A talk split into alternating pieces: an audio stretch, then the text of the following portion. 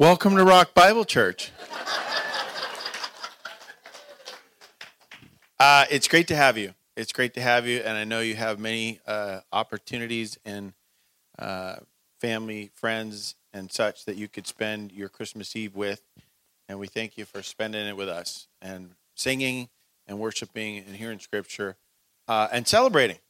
Amen. Uh, normally at church, you show up and they pass out a bulletin, you sing a few songs, and then there's announcements.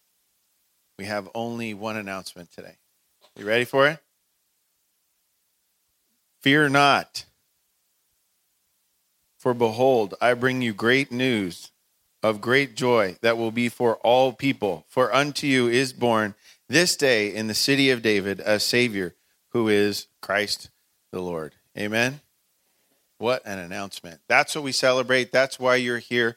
That's why you're going to eat too much. You already spent too much.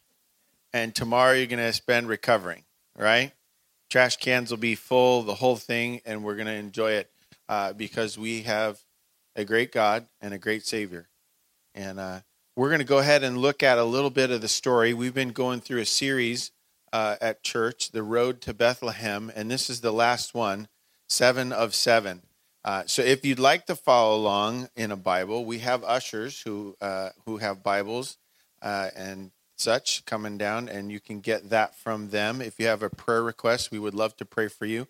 You can fill out that card and drop it on the offering plate at the end.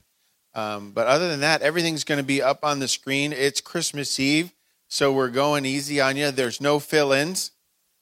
You just can watch and follow along if you like. If you want a Bible or a pen, get their attention. But we're going to go ahead uh, and get right into Luke chapter 2. We're going to meet the wise men tonight uh, who heard about Jesus and decided to do something about it. Let, before we do that, let's pray.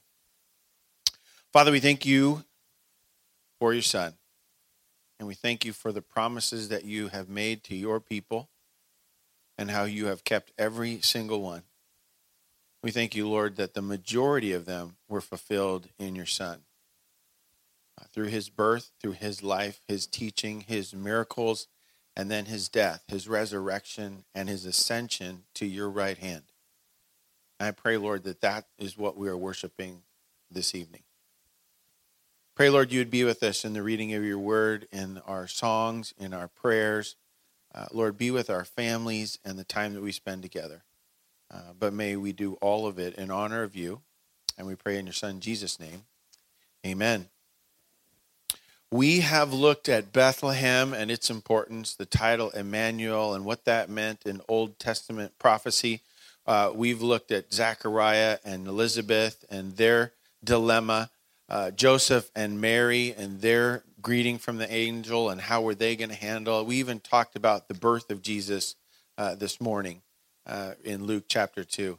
Tonight, uh, we want to show you the, the second group of guys that showed up. The first group of guys was the shepherds. We talked about them. There was a second group of guys that showed up. Uh, they were the wise men. And you know, they kind of get cheated at Christmas time. Uh, Jesus gets most of the press. Uh, the little drummer boy gets some attention. Uh, we hear about the shepherds and the angels and Mary and Joseph and so much. but there were these wise men uh, told to us in Matthew chapter 2 uh, who heard about something going on. It must have been important enough that they'd heard it uh, really far away. In fact, it says they're from the east. So I want to I want to introduce to you tonight some men outside the culture from far away who got a shot and got to be part of Christmas uh, Matthew chapter 2, verse 1. Now, after Jesus was born in Bethlehem of Judea in the days of Herod the king, behold, wise men from the east came to Jerusalem, saying, Where is he who has been born king of the Jews? For we saw his star when it rose and have come to worship him. There in Jerusalem, they saw a star. They've come from very far away uh, this is uh, interesting and factually correct because uh, you know what's right next to Jerusalem? Bethlehem. So the star got them nice and close, but not exactly there. And they show up in the big town of Jerusalem and they figure, uh, social media will help them figure out where this child is. They get there and they start asking around because they want to find out more about him. Verse 3 When Herod the king heard this, he was troubled, and all Jerusalem with him. And assembling all the chief priests and scribes of the people, he inquired of them where the Christ was to be born. They told him, In Bethlehem of Judea, for so it is written by the prophet. And you, O Bethlehem, in the land of Judah, are by no means least among the rulers of Judah. For from you shall come a ruler who will shepherd my people Israel. Then Herod summoned the wise men secretly and ascertained from them what time the star had appeared. And he sent them to Bethlehem, saying, Go and search diligently for the child. And when you have found him, bring me word, that I too may come and worship him. After listening to the king, they went on their way, and behold, the star that they had seen when it rose went before them until it came to rest over the place where the child was. Is that a little miraculous? That's kind of fun. When they saw the star, they rejoiced exceedingly with great joy. And going into the house, they saw the child with Mary, his mother, and they fell down and worshiped him. Then, Opening their treasures, they offered him gifts gold and frankincense and myrrh. And being warned in a dream not to return to Herod, they departed to their own country by another way. May the Lord bless the reading of his word. Amen. We have uh, really uh, men who have no business being there.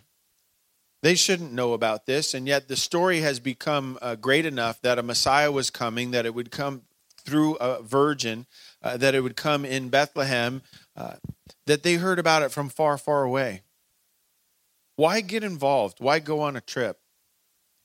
Uh, these were obviously important men. They, they were men of means. They had uh, treasures that they could open and from which give gifts. Uh, they had plenty of things they could do with their time and probably the means to do those things. And that they heard about God and they said, let's go see. In fact, I love uh, really one of the th- first things that they say, uh, and that is, where is he? Uh, in this story, we get this announcement of, of, of Jesus. And I think this story, because it comes after Christmas, really gives us four great responses to Christmas. You know, the six sermons in the series that we've led up to this have all pretty much been leading up to Christmas and what was happening beforehand. This story happens after his birth. And so I think it gives us four uh, great things to notice uh, that the wise men uh, all set an example for us. It's interesting to me, uh, they're not Jewish, they're not the correct people and yet they get four things absolutely correct, and they give us hope. Uh, uh, how many of you are Jewish? Not many, right? I got two in the room. Amen. Bonnie, Levy, you guys should meet. Okay. Shalom, right? And and by marriage, right? You got a third one, two and a half, right? Except she's my aunt Susie, so you count as a whole. We got three. Uh, the rest of us, this is great news because uh, secular wise men got to be fully involved. First thing I want you to see, first response to Christmas, I think that we get from them, uh, actually comes in two different places. They show up saying, Where is he? It's a great question, isn't it? It's a great question that can be asked the wrong way. You see, the wise men uh, show up because they generally, genuinely, I think there was a Buick in there somewhere. They genuinely wanted to know about this Messiah, about this prophecy, because they wanted to come, they wanted to worship, they wanted to pay their respects, maybe give a gift. They had the right heart, they had the right intention in their approach. You know, in verse 4, we get the exact same question Where is he? But we get it with all the wrong intent. I want to know just enough about him to eliminate him to discount him, to discredit him. Uh, I don't want to acknowledge any power that he might have or that he, he may have a care of me or affect my life. Uh, that was the question that Herod asked. We have two different men asking the same questions, but for two very different reasons. Uh, the reality is, you're asking that question in one of those two same ways. You really genuinely want to know and you want to experience God, and you will. Uh, the rest, they ask so that they can discredit or think that they can find something in the Bible that's inconsistent or whatnot. Go for it. Absolutely. Find as many inconsistencies in the Bible as you possibly can. They're all over the place. And the more you study them, the more you'll realize there's good sense to them. And they're not actually inconsistencies, they're just beyond your understanding for the moment. You see, we have to be asking the question, where is he? And I think there's no better question in response to Christmas today than that question. Where is he in your life today? Where is he in politics? Where is he in social media? Where is he in our current thinking, in our culture, globally? Uh, with the proliferation of technology that doesn't work at a Christmas Eve service, it works in a lot of other ways, and we're getting more and more connected as humankind. And we're getting more and more interaction with different cultures. And you know what we need to do? We need to learn about them and accept them and love them because that announcement I gave you said it was for all people. And we need to figure out where is he in other cultures? Where is he in our interaction, in our approach, in our hearts, how we feel about things, in our minds, how we think about things? Where is he should be the question of the day every day. Our second response to Christmas, I think we get at verse 11. It says, they, they came in, they found him, and they fell down and they worshiped him. Why do you want to find him?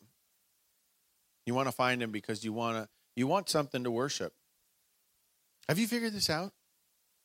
We all worship something.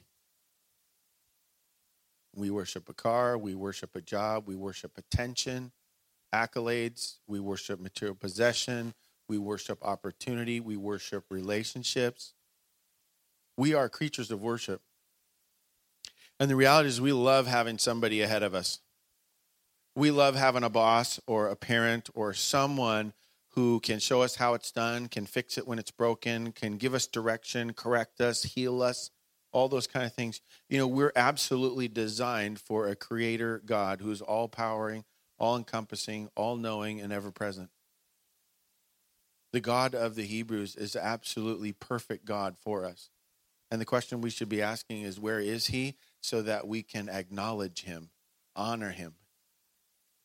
That's not what Herod wanted to do, but it is what the wise men wanted to do. And it's kind of interesting because it could have been a great little in search of uh, worldwide adventure. Go find something and then go back home and go back to their regular life.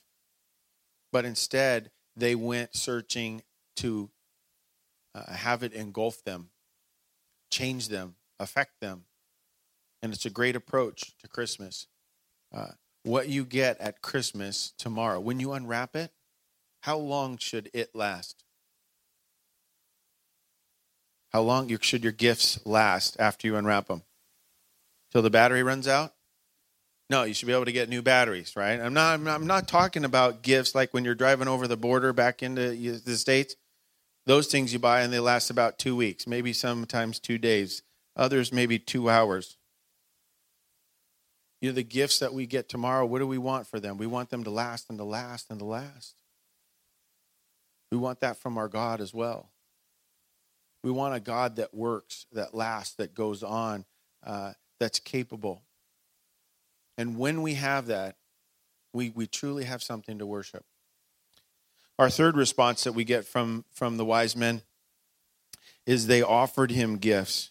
In verse 11, it also says that they opened their treasures and they offered him gifts. If you found out that God was real and you experienced him in a real way, the natural response would be to engage him and take some of the things that he has given you and use them in honoring him. See, there's one thing to worship and sing the songs, there's another thing to go beyond that and have it affect your life in the way that you uh, stretch your muscles, the places that you spend your time, the way that you serve and help fellow mankind, bring peace to the world. We want to offer our gifts to Him and to His creation.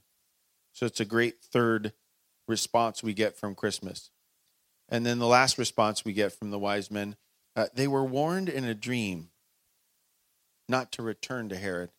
And I love this little implication. It says, and they departed in their to their own country by another way.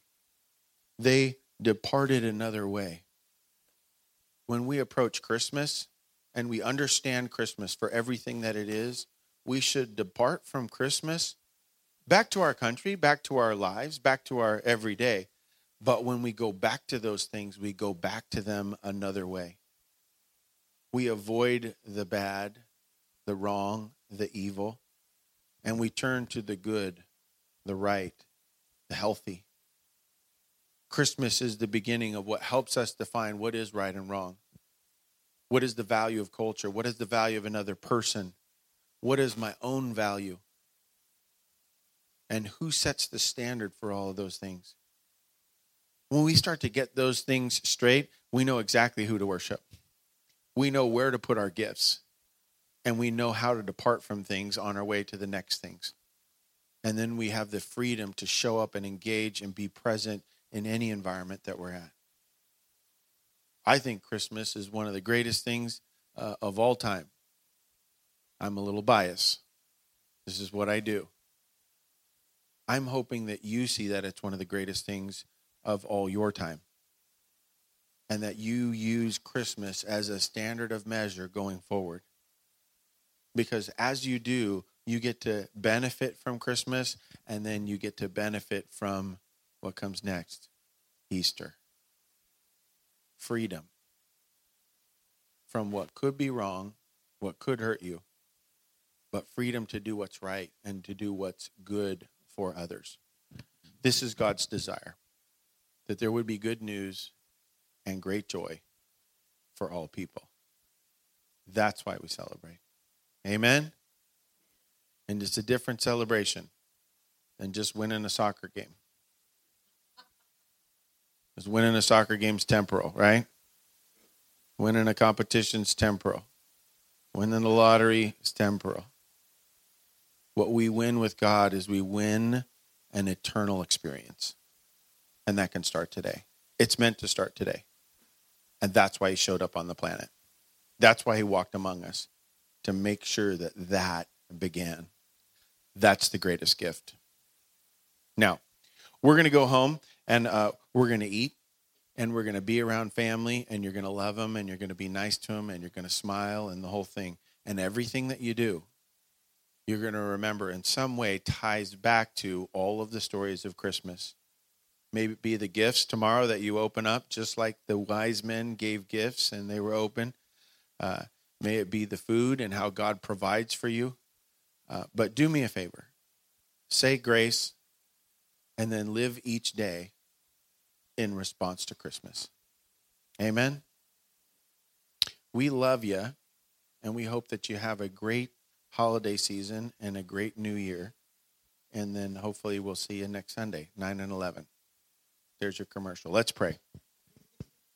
Father, we thank you. We thank you for a night set aside for you. There's so many different things that we do in our faith and in our life that's a day, a morning. Very few are nights set aside for you. And so we thank you for Christmas Eve. And we thank you for how important it has become in our culture. A time where we're almost demanded to spend with family and with friends and to be generous, to cook, to gather. Pray, Lord, that we would see that as a sign of you uh, making your son's day important. And then, Lord, help us to fully engage in it. I pray for those, Lord, that are, are hurting and maybe have lost someone or something, or maybe this is a hard time of year. I pray, Lord, you would remind them of your faithfulness, of all of the promises that you have made and kept, and your desire to be in, in a healthy relationship with them, and that you are alongside them. And then, Lord, I pray that they would engage you.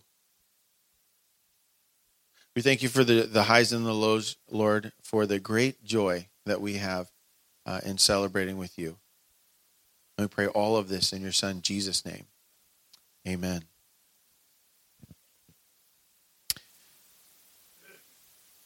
We're going to take the offering. Okay. If you would, bow with me so I can pray for the offering. Lord, thank you that when we make mistakes, we are forgiven. And Lord, we thank you for the offering that we're about to receive and pray that you would use it uh, to build your kingdom even right here in, in our hearts. And so, Father, uh, bless this offering. Bless those who give and who uh, cannot. And then, Lord, for those who are guests or visiting, we pray, Lord, they feel no obligation to give. Uh, but we pray all this in your Son, Jesus' name. Amen.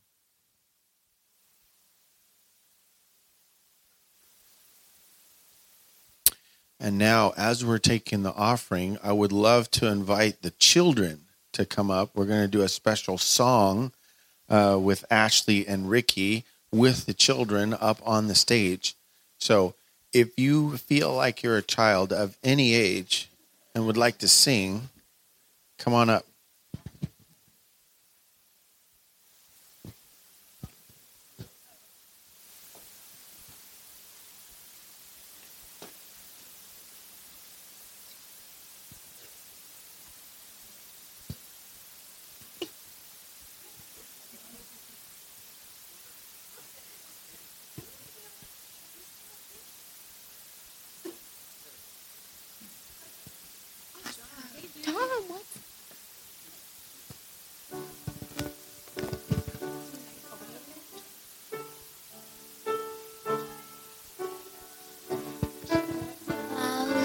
对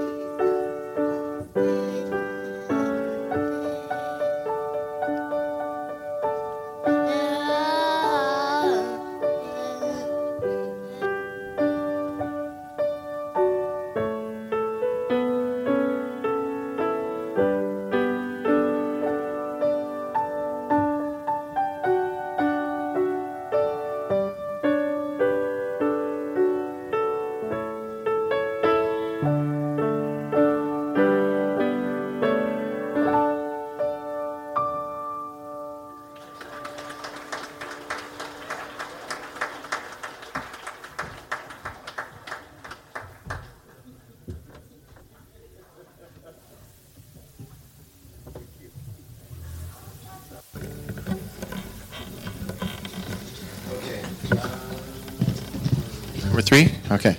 Uh, this is a real fun part of our Christmas tradition. We, you all have candles, uh, and we are going to go ahead and ask the ushers to come up, and maybe some of the other uh, able-bodied, maybe the couple of the stills boy. That'd be kind of cool to have them up. And we're going to start the flame up here from the Christ candle, and then we're going to pass it around. So as your candle gets lit, maybe help someone else uh, get their candle lit as well. And then once we're all lit, we're going to sing and we're going to turn out the lights and we're going to have a candle lit silent night singing.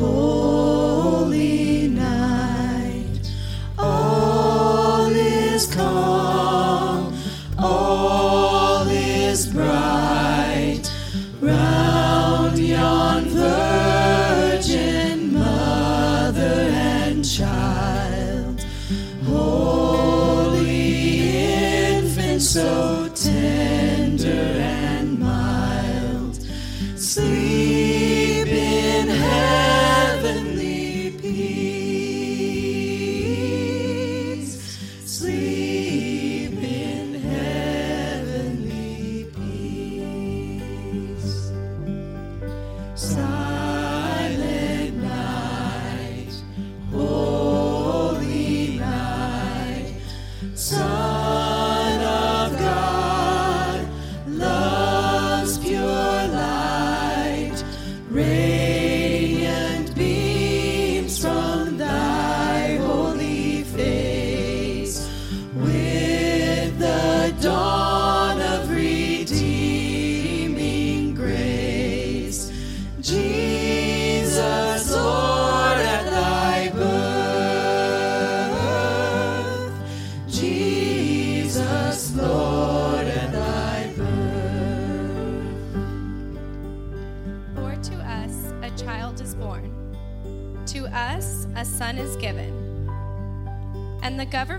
be on his shoulders, and he will be called Wonderful Counselor, Mighty God, Everlasting Father, Prince of Peace. Of the greatness of his government and peace, there will be no end. He will reign on David's throne and over his kingdom, establishing and upholding it with justice and righteousness from that time on and forever.